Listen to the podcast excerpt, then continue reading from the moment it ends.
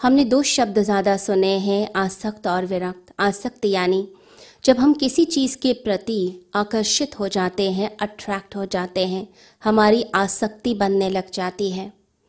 किसी चीज़ के प्रति पागलों की तरह भागना, कोई चीज़ हमें चाहिए, कोई लक्ष्य चाहिए, अब हम उसके लिए पागल हो जाते हैं, दिन रात लगा देते हैं, बस उस चीज़ की कामना करने लगते हैं तो अट्रैक्शन होता है, आसक्ति हो जाती है। तो किसी चीज़ की तरफ़ चल पड़ना, अपनी पूरी एनर्जी को वहीं लगा देना, ये आसक्ति हो गई। विरक्ति इससे बिल्कुल अलग शब्द है, यानी जब हमें किसी चीज़ के प्रति घृणा होती है, नफरत होती है, हमें अच्छा नहीं लगता। कोई व्यक्ति हमें पसंद नहीं आता, जैसे वो दिखता है, हमारा मन करता है, यहाँ से उठ के ही चले जाओ। हम विरक्त हो जाते हैं, वहाँ से रिपेल्ड हो जाते हैं। तो विकर्षण आने लगता है, आकर्षण की जगह विकर्षण आने लगता है अच्छा नहीं लगता। परंतु जो अनासक्त है, ये इन दोनों के पार है। अनासक्ति एक अलग ही आयाम है। तो अनासक्त जो होगा, वो मिडिल पॉइंट पे होता है। यानी मध्य बिंदु पर। न उसे कोई चीज़ बहुत आकर्षित करती है, न ही किसी चीज़ के प्रति घृणा पैदा होती है। न ही किसी चीज़ के प्रति वो पागल हो जाता है, ना ही पागल होकर वहाँ से भागने की कोशिश करता है। न मित्र की तरह, न शत्रु की तरह समता में आ जाता है। तो किसी चीज़ के प्रति कोई एक रुख नहीं बनाया, कोई दृष्टि नहीं बनाई, सिर्फ़ एक विटनेस की तरह, एक साक्षी की तरह उसने व्यवहार करना शुरू कर दिया। तो ये अनासक्त जो है वो इस तरह से जीवन को जीना शुरू करता है, जैसे कोई साक्षी होता है विटनेस होता है।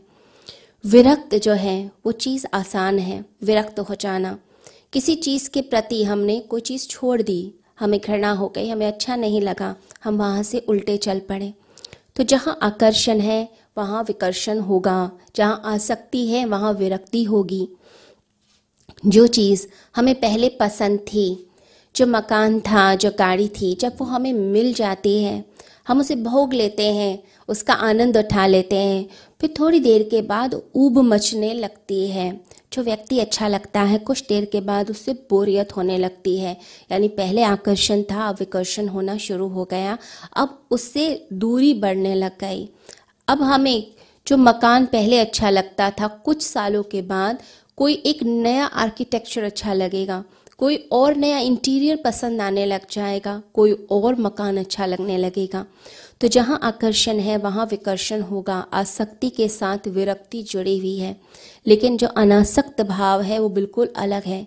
भगवान बुद्ध ने इसको उपेक्षा कहा, यानी कि इनडिफरेंस कि जब हमें कोई चीज़ ना बहुत अच्छी लगी, ना कोई चीज़ बहुत बुरी लगी।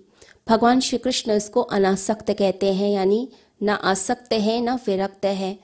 महावीर ने इसको वीतराग कहा, यानी ना हम राग में है, ना हम विराग में हैं।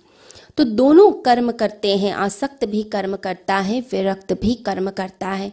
परंतु भगवान श्री कृष्ण अर्जुन से कहते हैं, गीता में, कि तू अनासक्त होकर कर्तव्य कर्म का आचरण कर।